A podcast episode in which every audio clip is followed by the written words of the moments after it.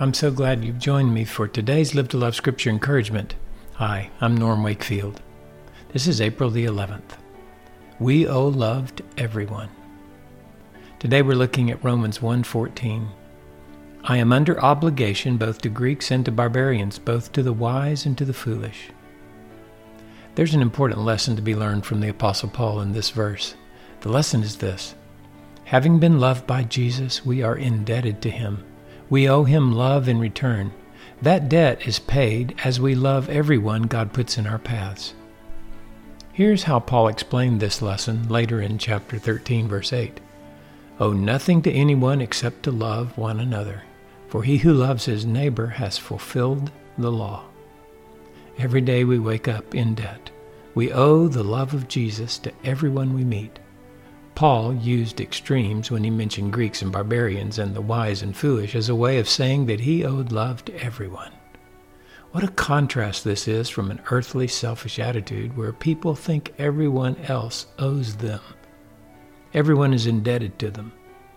From a fleshly, worldly perspective, we think we deserve to be loved and to be happy.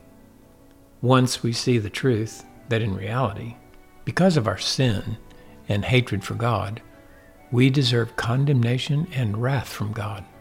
We can also see the incredible riches of love that God has poured out on us. We owe Him big time. How does one repay such a huge debt, a debt that we are powerless to pay?